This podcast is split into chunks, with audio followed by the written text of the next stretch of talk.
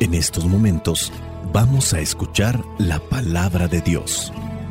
Dispón tu corazón para que el mensaje llegue hasta lo más profundo de tu ser.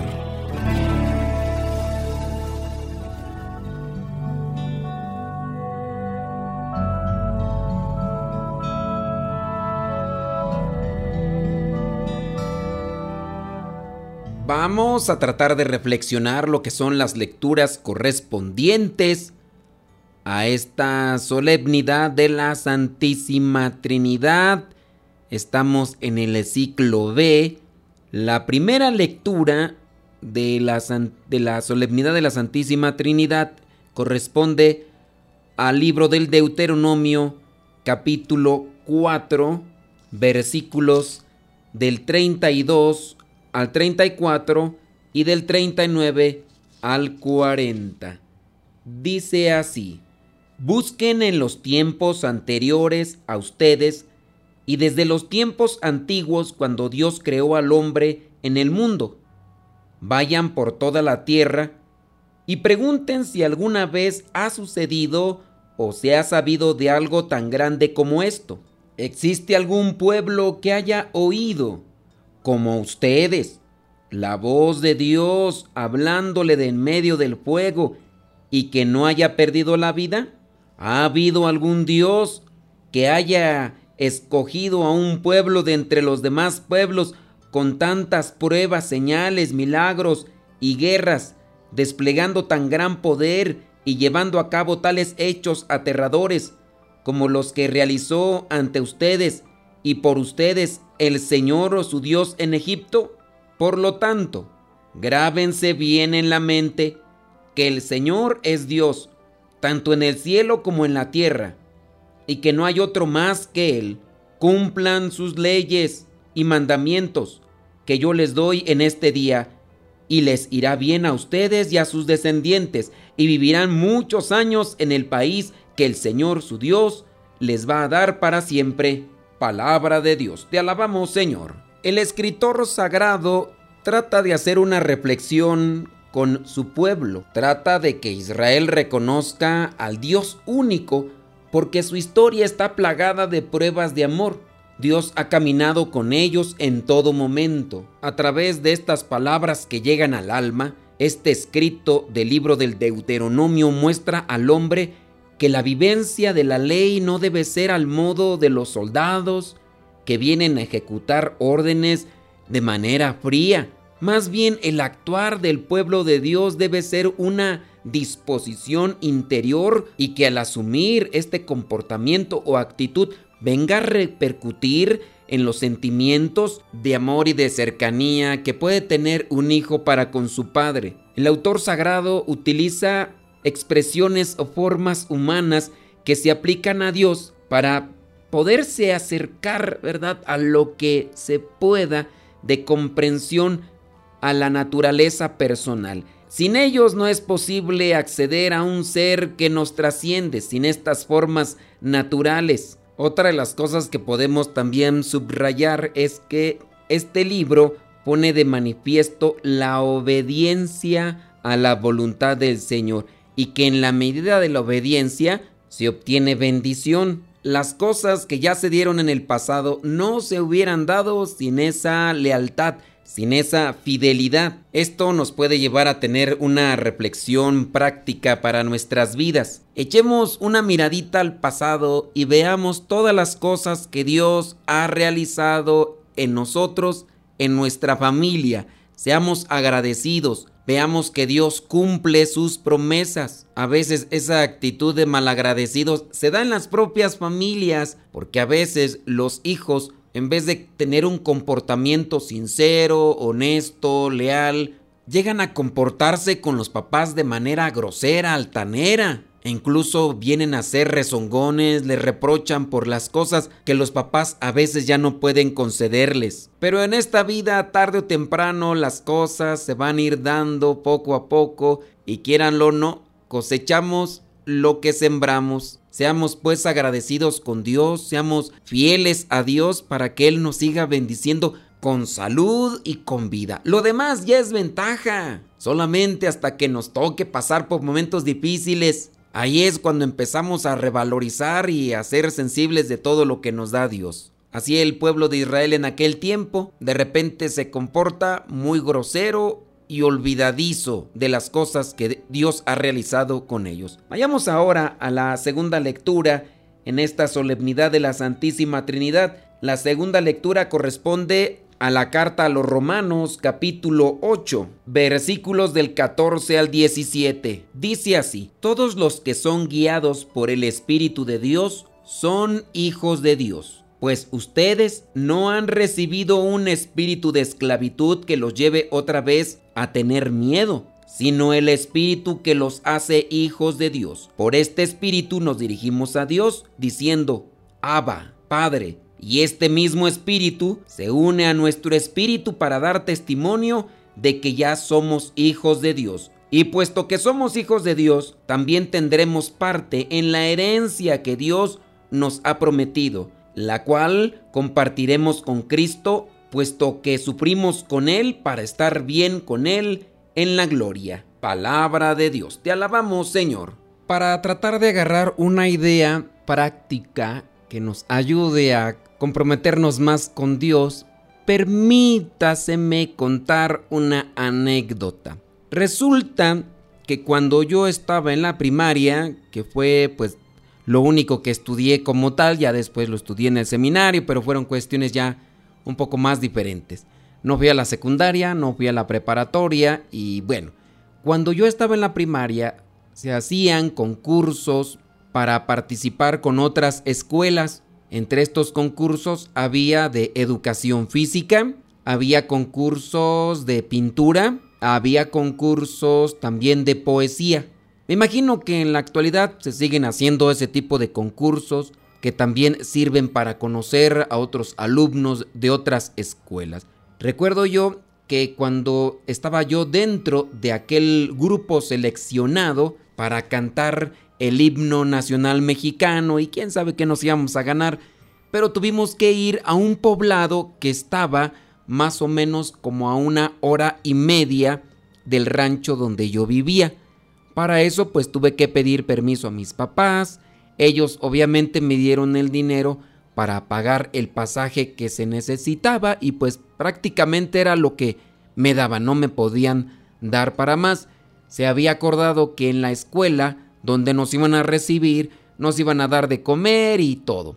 Bueno, pues llegó el día, llegamos a la escuela y allá se encontraron los maestros que pareciera ser se conocían entre el gremio de los profesores y ahí platicando había diferentes grupos de muchachos y no sé por qué salió, si era porque estábamos haciendo mucho relajo, pero uno de los maestros que estaba platicando con el maestro que nos llevaba, que era nuestro maestro, platicando entre ellos, dijeron, ¿y cuáles son tus hijos?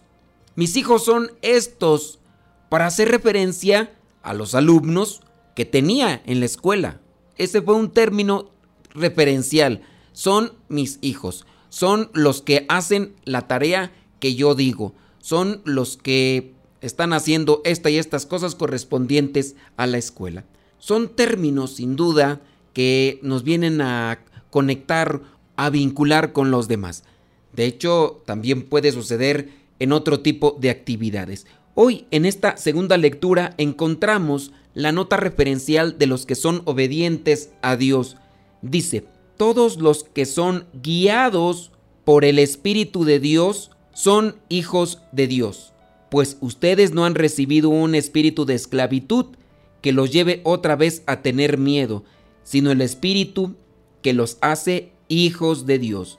Por este Espíritu son dirigidos a Dios, diciendo Padre, y este mismo Espíritu se une a nuestro Espíritu para dar testimonio de que ya somos hijos de Dios. Aquí hablando de la Trinidad, un solo Dios en tres personas. Si nosotros hacemos caso al Espíritu, nosotros somos hijos del Espíritu de Dios, pero a su vez somos hijos de Dios. Nosotros, al ser obedientes, cumplimos con el requisito para ser hijos adoptivos de Dios. Por eso, nosotros debemos de reflexionar más sobre ¿Cuál es mi actitud ante las cosas de Dios? ¿Es de obediencia? ¿Es de desobediencia? El hecho de que yo sea obediente a Dios me vincula a ser su hijo. Muy bien, pero también al ser obediente a las cosas de Dios me garantiza que Él, Dios, pueda darme lo que vendría a ser el merecido o las cosas como resultado de mi obediencia. Pueden darse otras maneras para llegar a ser hijos de Dios, por ejemplo, el bautismo. El bautismo me hace hijo de Dios, pero ¿qué tal si yo soy desobediente? ¿Qué tal si yo soy rebelde? ¿Qué tal si yo no hago lo que Dios me pide? Pues quedo fuera de esa promesa que Dios ha hecho para con sus hijos. Así como aquellos hijos rebeldes que de repente desobedecen a sus papás y que pueden recibir una herencia y en su rebeldía ellos reciben la sentencia de si no te regresas, si no te acomodas, te voy a dejar fuera de la herencia. Y algunos hijos, llenos de rencor o resentimiento, dicen que no les importa la herencia, que no les importa lo material, ellos quieren seguir con su misma postura.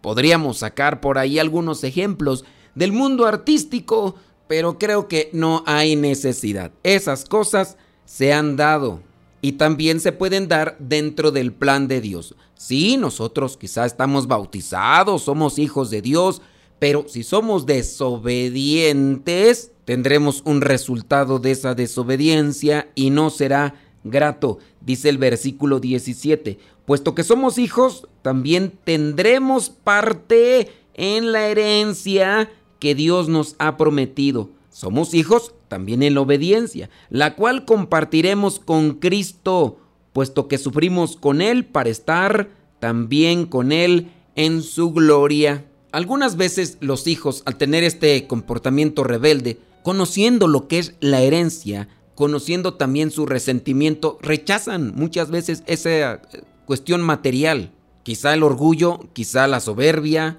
o quizá el resentimiento son muy grandes, que no les importa lo material. Aquí aplica también en el sentido espiritual. Muchos a veces están resentidos con Dios, tienen algo en contra de Dios, por eso no prefieren o no buscan lo que Dios nos da como herencia. Pero lo que Dios nos da como herencia incluso ya lo podemos recibir en esta tierra. Esa paz, esa gracia, misericordia, Dios ya nos la concede aquí. Seamos obedientes, Esforcémonos por hacer las cosas bien con Dios y Él nos gratificará en esta vida y en la otra. Y si tú dices, no, yo no quiero recibir nada de Dios, yo te invitaría que profundices, analices y trates de conocer o hagas la experiencia de probar aquello que Dios ya nos ofrece en esta vida. Y aquí solamente es una probadita. Vienen cosas más grandes después de esta vida. Vámonos a lo que es el Evangelio de esta solemnidad de la Santísima Trinidad. Y vamos a Mateo capítulo 28, versículos del 16 al 20. Mateo 28, del 16 al 20. Dice así, así pues, los once discípulos se fueron a Galilea, al cerro que Jesús les había indicado, y cuando vieron a Jesús, lo adoraron, aunque algunos dudaban. Jesús se acercó a ellos y les dijo, Dios me ha dado toda autoridad en el cielo y en la tierra. Vayan pues a las gentes de todas las naciones y háganlas mis discípulos. Bautícenlas en el nombre del Padre, del Hijo y del Espíritu Santo. Y enséñenles a obedecer todo lo que les he mandado a ustedes. Por mi parte, yo estaré con ustedes todos los días hasta el fin del mundo. Palabra de Dios. Te alabamos, Señor. Estamos celebrando lo que es esta solemnidad de la Santísima Trinidad y tenemos que hablar de las tres personas, aunque no lo entendamos. Pero lo que sí podemos ver es su presencia entre nosotros, su desenvolvimiento entre nosotros. Dios Padre envía a su Hijo, su Hijo cumple con la voluntad de su Padre y después el Espíritu Santo viene a seguir realizando la obra salvadora de Dios. Con nuestra mente muy pequeña no podemos comprender en realidad lo que es el amor de Dios hacia nosotros. No podemos tampoco comprender su misericordia. No podemos comprender pues el desarrollo de esa historia de la salvación que continúa haciéndose en la medida en que nosotros colaboramos con Él, cumpliendo con sus mandamientos. Dios le dice a su Hijo que venga a mostrarnos ese camino que podemos recorrer. Jesús mismo, estando con el Padre, se hace hombre para mostrarnos que sí se puede hacer aquello que pide el Padre. Porque aquí es donde entran ese tipo de discusiones muchas veces. Me pides algo, pero pues tú no lo haces. Pues tú pides algo, pero ni sabes cómo está el asunto. Sin duda, Dios que se ha manifestado en el Antiguo Testamento, al tener este tipo de relación con aquellos profetas, jueces, da indicaciones que con el paso del tiempo no lo entiende el mismo pueblo y cae una y otra vez en la infidelidad, en la desobediencia, que a su vez trae sus consecuencias y por eso sufre. Dios quiere mostrar que sí se puede aquello que él ya está pidiéndole a su pueblo. Su hijo se hace hombre y nos muestra el camino. Ahora, Él quiere que más personas se unan a ese pueblo santo y por eso Jesús viene y escoge a doce, doce que serán los que representen al nuevo pueblo de Dios. Y les dirá, vayan pues a las gentes de todas las naciones, ya no solamente a los elegidos del pueblo de Israel, a todas, háganlas mis discípulos y para ese discípulo de Cristo hay que bautizar. Bautícenlas en el nombre del Padre, del Hijo y del Espíritu Santo, en el nombre de la Trinidad. Y enséñenles a obedecer todo lo que les he mandado a ustedes. Aquí viene sin duda lo más complicado. Uno se puede bautizar y ya, pero para enseñar a otro no basta solamente darle indicaciones. Ahí es donde entra el compromiso personal de cada uno de nosotros. Los hijos hacen caso a sus papás cuando estos, los papás, son congruentes con las cosas que dicen, cuando los papás llegan incluso a poner la muestra de lo que dicen. Cuando estuve estudiando un diplomado sobre dirección de cine, me platicaban que los directores de cine más sobresalientes por las técnicas y las formas que tenían de conducir una película era porque tenían un dominio o control de todo lo que indicaban. Un director de cine tiene que saber sobre iluminación. Le pide al director de iluminación que haga algo y que acomode cierto tipo de cosas. Y lo está diciendo porque lo conoce. También le puede pedir a lo que son los maquillistas, a los que están encargados de la fotografía, que hagan algo todavía mejor. Y todavía más, en el caso del director de cine, tiene que decirle a los actores que necesita una escena con tal estilo, porque eso es lo que está concibiendo en su mente. Y eso creo yo muchas veces nos hace falta a nosotros, tener conocimiento y llevar a la práctica aquello de lo que pedimos a los demás. Yo tengo mucha exigencia de los demás porque soy misionero. Los demás ponen atención a lo que yo hago y digo para que cuando me tropiece inmediatamente me digan, oye, pues tú dices que hagamos esto y eres el primero que lo está haciendo. Dices que no hagamos esto y lo estás haciendo tú. Enseñar, hacer que los demás se unan a Dios no es tarea fácil. Es una tarea que nos compromete para mostrar y para vivir, y que de esa manera se unan más hijos al pueblo de Dios. Dice en el versículo 20, enséñenles a obedecer. ¿Y cómo vamos a enseñar a ser a otros obedientes? Pues siendo nosotros mismos obedientes.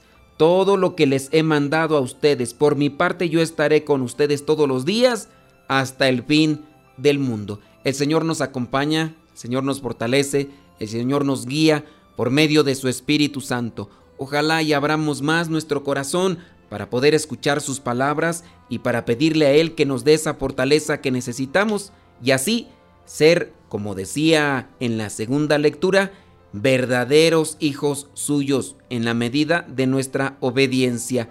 Miremos nuestra historia personal con sus luces y con sus sombras y sepamos descubrir cómo Dios ha estado siempre presente en nuestra vida aunque con nuestra ceguera tantas veces no lo hemos sabido reconocer, sepamos disfrutar del gozo de Dios que habita en nosotros y llega a nuestro corazón. Dejémonos conducir por el Espíritu del Señor que se hace presente en nuestros corazones y que cada día, por medio de esa obediencia trabajada, nos parezcamos más a los hijos de Dios y no a los hijos del diablo. Soy el Padre Modesto Lule de los misioneros servidores de la palabra. La bendición de Dios Todopoderoso, Padre, Hijo y Espíritu Santo, descienda sobre cada uno de ustedes y les acompañe siempre. Vayamos a vivir la palabra.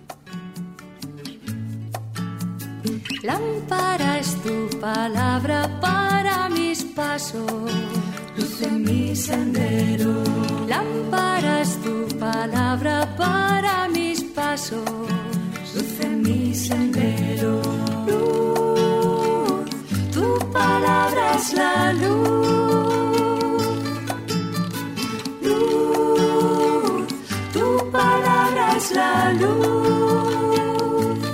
Yo guardaré tus justos mandamientos